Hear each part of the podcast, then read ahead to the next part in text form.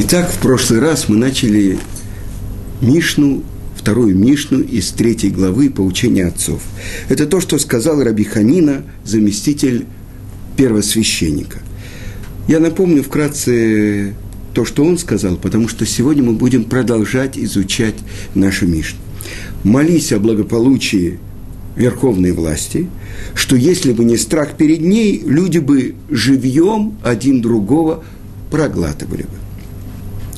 Значит, Альшлом Малхут. И мы говорили, Малхут, царская власть, и проявление ее в нашем мире – верховная власть Творца. Проявляется через тех, кто добровольно принимает на себя его власть. И в этом мы полные компаньоны Творца мира. Потому что все другие качества, через которые проявляется Творец в мире, мы не имеем к этому отношения. И, по, и об этом написано в законах о Талмуд Тора, о изучении Торы у Рамбама. Когда человек осознает, что он жалкое и ничтожное творение с очень куцым и малым пониманием перед Тамим Деот, перед источником всей мудрости. Это основа, когда человек отодвигается и понимает, насколько он должен быть благодарен Творцу за что? За то, что он получает жизнь, пропитание, детей, за то, что он дышит, живет, за то, что Творец создал для него такой прекрасный мир. Но главное, ради чего сотворен весь мир. И это то, с чего начинается вся Тара. Б решит. Ради двух начал решит начало. Сотворил Творец этот мир. Ради еврейского народа, который называется решит, и ради Торы, которая тоже называется решит, ради начала. То есть, чтобы еврейский народ в этом мире реализовывал Тору, ради этого сотворен мир. И это есть проявление славы царской власти Творца. И я обещал, что я расскажу, перескажу одну историю, которая э, опубликована в книге, которую написала Эстер Штерн, которую выпустил в Иерусалиме издательство «Пардес». Книга называется «Всего одно слово Амейн». И вот маленький городок, обычно он был очень спокойный и даже сонливый, внезапно ожил. Среди горожан распространился слух, что через несколько месяцев в город должен прибыть сам король. И, как вы понимаете, началось лихорадочное приготовление к этому событию. Я помню, я учился Э, в украинско-английской школе в Одессе. И я помню, когда мы приходили в школу и стелили красную ковровую дорожку, мы знали, сегодня будут какие-то гости, иностранцы, комиссия. А, что происходило, когда а, должен приехать самый важный человек. И так все жители города принимали участие в подготовке к праздничному приему. И, наконец-то, настал этот долгожданный день мужчины, женщины, дети оделись в свои лучшие одежды. Тесными рядами они стояли с двух сторон улицы, по которой должен был проехать король. Яркие знамена развивались по ветру, и вокруг разносился восхитительный аромат пирогов и других яств, приготовленных в честь прибытия почетных гостей – в центре города воздвигли роскошную, украшенную сцену, помост, на котором уже заняли свои места главы города, которые должны были оказать главный почет королю. И вот по толпе прокатилась волна голосов. Король прибыл, король прибыл. Все смотрели вдаль, где на горизонте показалось облако пыли – Королевская процессия стремительно приближалась. И вот уже можно было различить отдельных всадников и королевских трубачей, и, наконец, заплестела на солнце королевская карета. запряженная могучими белыми скакунами. «Да здравствует король!» – закричали в толпе. «Да здравствует король!» Его Величество, выглядывая из окна кареты, приветственно кивал своим поданным. Золотая карета сверкала при свете солнца. Облик короля выражал благородство, доброжелательность и величие. И вот все отдельные крики слились в едином возгласе «Да здравствует король!» Эти слова снова и снова повторяли тысячи человек, тысячи губ. Но вдруг, рассекая воздух, пролетело несколько небольших камней, которые врезались в золотую карету. Все как один посмотрели в направлении этого залпа – и тут новый залп камней обрушился на карету. И на этот раз один из них угодил прямо в золотую корону короля. «Разбойники! Бум против короля!» – закричали в толпе. «Хватайте их!» И тут несколько мальчишек вырвались из толпы и побежали к заброшенным конюшням. Но королевские охранники с легкостью их поймали. В мгновение весь праздничный восторг уступил место – напряженности и страху. Почему эти подростки нанесли такое оскорбление Его Величеству? Неужели они действительно собирались затеять бунт? Понимали ли они вообще, что они творят? В течение последующих трех дней об этом говорил весь город. И осведомленные люди, они утверждали, что этих мальчиков ожидает страшная кара. Будь эти бунтовщики взрослыми, говорили они, их бы уже давно казнили. И вот в понедельник рано утром начался суд. В напряженной тишине в зал вели трех подсудимых. Прокурор монотонным голосом зачитал обвинительные заключения. Государственная измена и бунт. Самые тяжелые преступления независимости от возраста обвиняемых в зале раздавались всхлипывания родственников подсудимых. Могли ли они еще на что-то надеяться? В качестве защитника пригласили учителя этих мальчиков. И вот ему дали слово.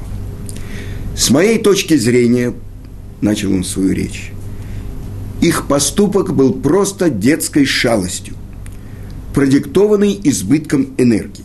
И ничем более – я берусь доказать, что у них не было никаких злых намерений. По залу прокатился изумленный ропот. Прокурор, бросив гневный взгляд на учителя, сердито спросил, «Как же, уважаемый, вы собираетесь доказать, что метание камней в королевскую карету и в нашего обожаемого монарха не является бунтом против него?» «Очень просто», – ответил учитель. Было видно, что он серьезно подготовился к защитной речи и уверен в силе своих аргументов. Каждый, кто был рядом с этими школьными, школьниками, когда карета Его Величества появи, появилась перед толпой, мог видеть, что они от всего сердца приветствовали и прославляли своего короля. Они снова и снова повторяли «Да здравствует король!» Их звонкие голоса выделялись среди всех остальных. Разве так ведут себя мятежники, восстающие против власти? Разве изменники, замышляющие нападение на короля, станут приветствовать его подобным образом? Нет, господа. Сам себе ответил на свой вопрос учитель, оглядывая присутствующих. Мятежники так себя не ведут – эти мальчики просто не знали, как еще выразить свой восторг перед его королевским величеством. И поэтому не сделали то, что сделали. Да, их можно упрекнуть в неумении себя вести, в легкомыслии, даже в нарушении общественного порядка. Но как можно, ваша честь, искривлять закон и выдвигать в качестве главного обвинения против этих детей государственную измену? прокурору нечего было просто возразить. Этих мальчишек выпустили из-под стражи под поручительство учителя, так мудро объяснившего их проступок. и дело их было закрыто. Это очень важная вещь. Когда человек утром и вечером произносит эти простые слова «Шма Исраиль, Ашем Элокейну, Ашем Ихад», «Слушай, Израиль, Ашем, всесильный Бог наш, Бог один». Как мы уже говорили, этим он провозглашает, что нет никого и ничего, кроме единого Творца. Все те, кто живут в мире, существуют во всех мирах, духовных мирах. Все они ничто. Почему? Потому что они зависят от желания Творца. Он хочет, чтобы они были, поэтому они есть а единственный, который существование которого независимо ни от одного сотворенного, как объясняет это Рамбам, это только единый Творец. То есть это называется высшее единство, которое мы признаем, что есть только одна единственная настоящая реальность. Это Он – но следующая строчка из Шма Исраэль, Барух Шем, Квод Малхусо, Леулам Ваэт, благословенное имя славы царства его во веки веков. Что мы говорим? Что есть царство. И объясняется, что нет царя без народа. Итак, тот, кто может быть тем народом, через кого проявляется царство царя, слава Его царства, Он и есть тот, кто является верным компаньоном Творца. И это называется низшее единство, когда все творение объединяется и поет славу Творцу. Так вот то, что мы прочитали. Каждый человек, который находится в мире, он приходит в этот мир – для того, чтобы через него проявилась слава Творца. Но каким образом это происходит? И поэтому мы должны продолжить читать нашу Мишну, которая вначале говорит о царской власти. И мы говорим, что человек, который, у которого нет над ним царя, он становится самым страшным зверем – страшнее, чем все тигры, леопарды и так далее. Они никогда не убивают, если они не голодны. Они убивают только, чтобы насытиться. А человек один другого бы живьем проглатывал. Не потому, что он голоден, а потому, что он хочет доказать свое превосходство. И мы с вами вышли из той страны, в которой больше 30 лет правил тот, которого называли я читал в одной израильской газете 5 марта 1953 года было написано «Закатилось солнце всего человечества, кормчий передового отряда мира». Вы сами догадались, кто это. Иосиф Виссарионович Сталин. На святым, святыми буквами было написано это тот, кто убил самое большое количество людей из своего народа. В 90-е годы, когда я начал ездить в Москву, в газете «Известия» печатались расстрельные списки, печатались секретные документы.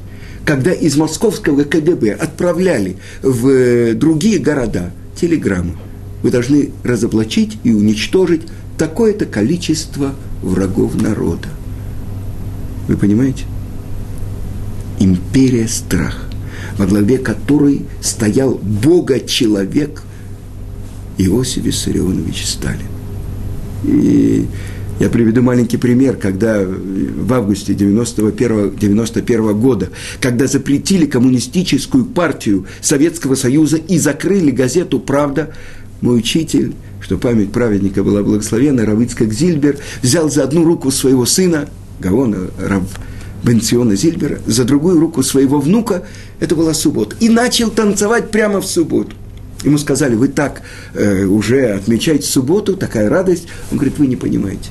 Этого дня я ждал всю свою жизнь, когда запретили коммунистическую партию Советского Союза. Что запретили? веру, которая называется атеизм. Вера в то, что может существовать мир без Творца. И тогда кто становится вместо Творца? Человек, который ставит себя вместо Бога. Потому что не бывает такого, чтобы какое-то место оставалось пустым. Его заполняет, полностью вытесняя из своего мира человек, который берет и ставит, коронует себя. И это называется Малхута Белотага. Это царство без короны. Это хуцпе язги. Это наглость, которая правит. И человек, который не принимает, что есть верховная сила над ним, который не помнит и не боится. Помните Ермолка? Ярей Малка, боящийся царя. А если он занимает трон царя? Так это самое страшное. И если что-то, какое-то преступление невозможное, то, что может сделать человек, если он не боится Творца – а теперь посмотрим от противоположного. Через кого же Творец проявляется в этом мире? И это то, что говорит Раби Ханания бен Тардион. И мы уже цитировали Вавилонский Талмуд трактата Водозара, в котором описывается, что римляне арестовали Раби Ханину бен Тардиона за то, что он собирал евреев и обучал их Таре – и обмотали они его свитком Торы и подожгли. И такое освящение имени Творца произошло во время этой казни, что не только ученики Раби Ханани бен Тардиона, не только его дочь, но враг, римский палач, он видит что-то такое, что оказывается гораздо важнее всей его предыдущей жизни сказано в Талмуде, свиток сгорает, а буквы порхают в воздухе. Но он видит лицо Раби Ханани бен Тардиона.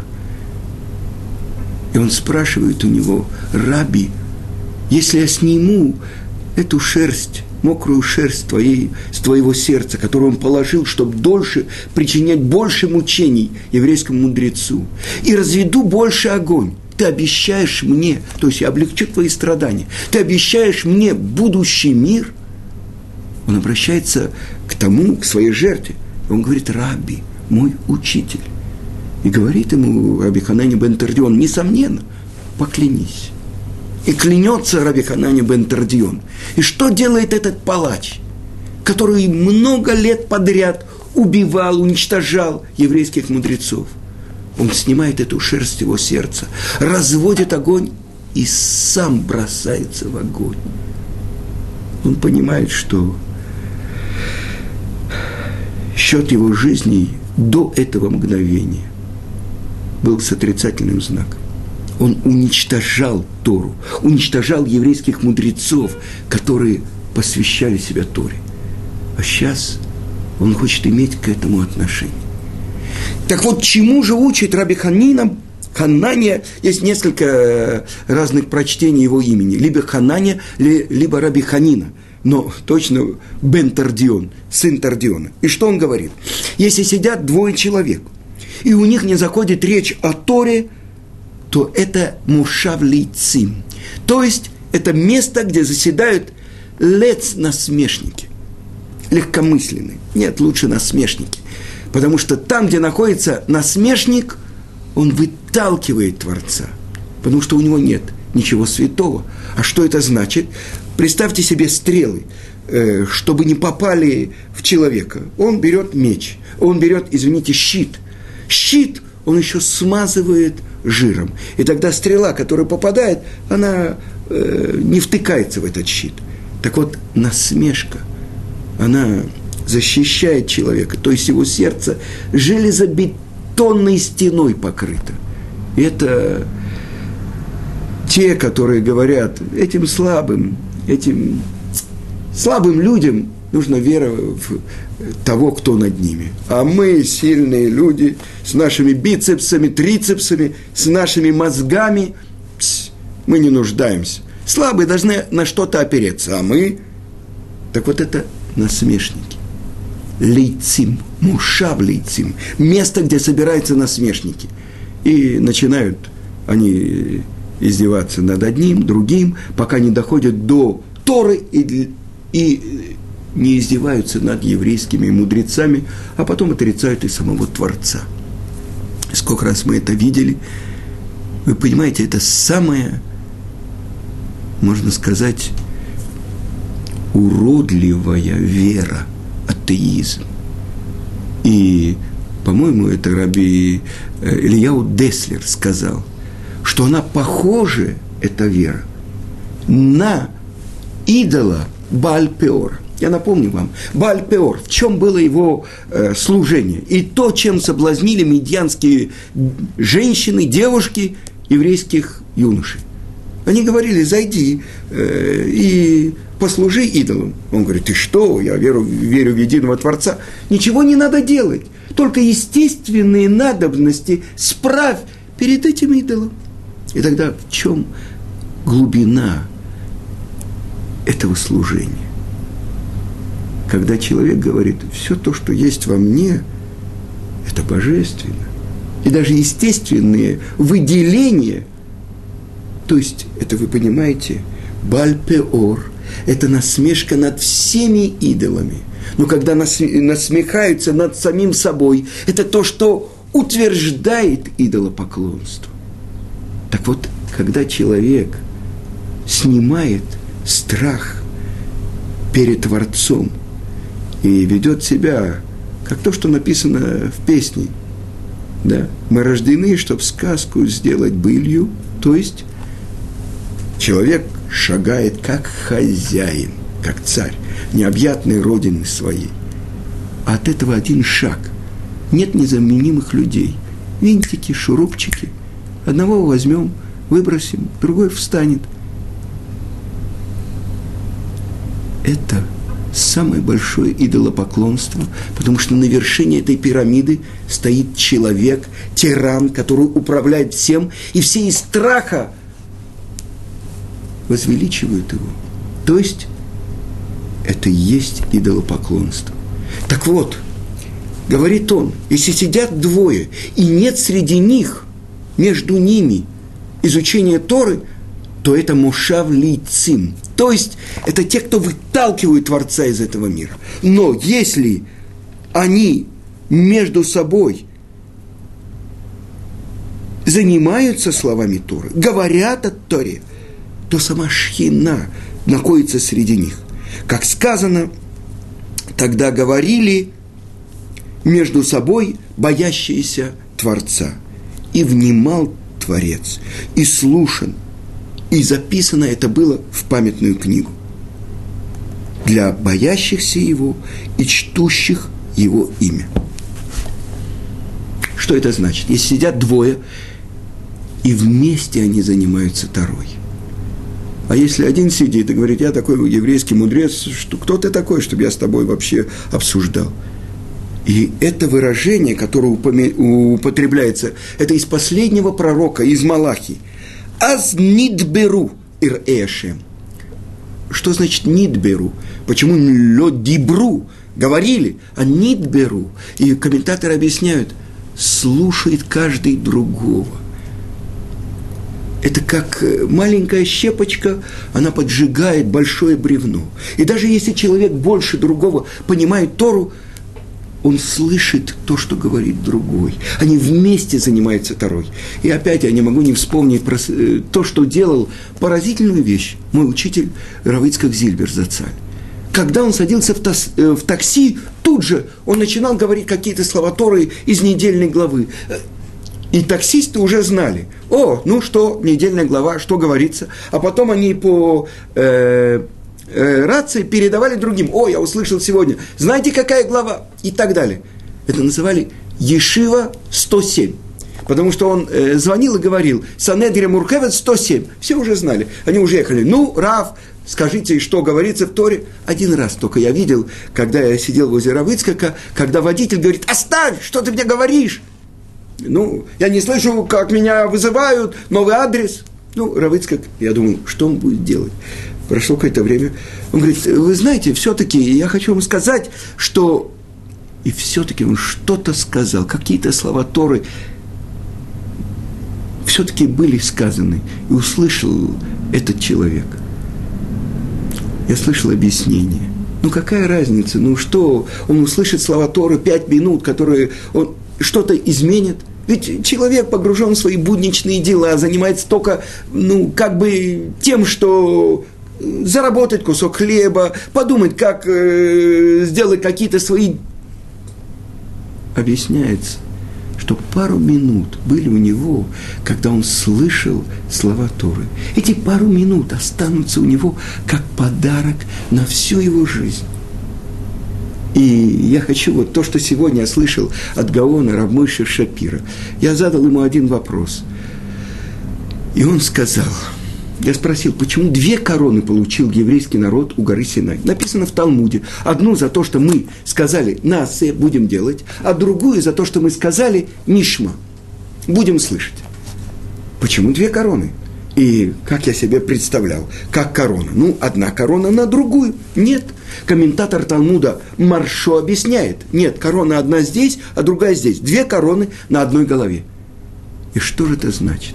Объясняет Гаон Равмыш Шапира. Одна корона за то, что мы сказали то, что ты нам, что бы ты нам ни дал, мы будем исполнять. А вторая, а потом будем учить, слушать. Это два отдельных, две отдельных короны.